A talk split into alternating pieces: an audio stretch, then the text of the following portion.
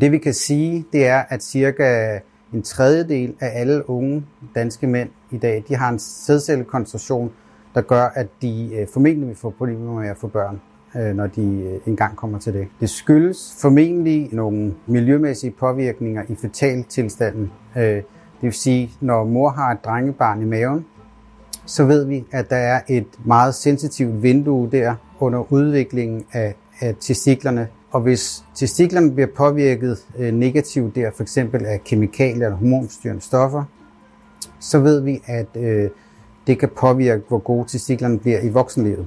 Det man kan gøre, hvis man påtænker at få et barn, at så virkeligheden tænke over, hvor meget man eksponerer sig til. Undgå alt for meget øh, usund kemi på, på kryds og tværs. Men det sagt, så kan man i voksenlivet ændre, lad os sige 10, måske 20 procent på ens sædkvalitet. Og det er for eksempel sådan noget med sund livsstil. Men det er altså ikke sådan, at du kan have øh, virkelig dårlig sædkvalitet og så få super sædkvalitet.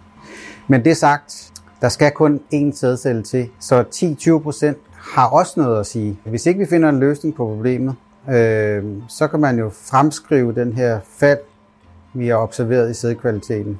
Hvis man fremskriver det, så vil det sige, at en gennemsnitlig mand i verden vil have 0 sædceller i 2041. Og det er jo ret skræmmende.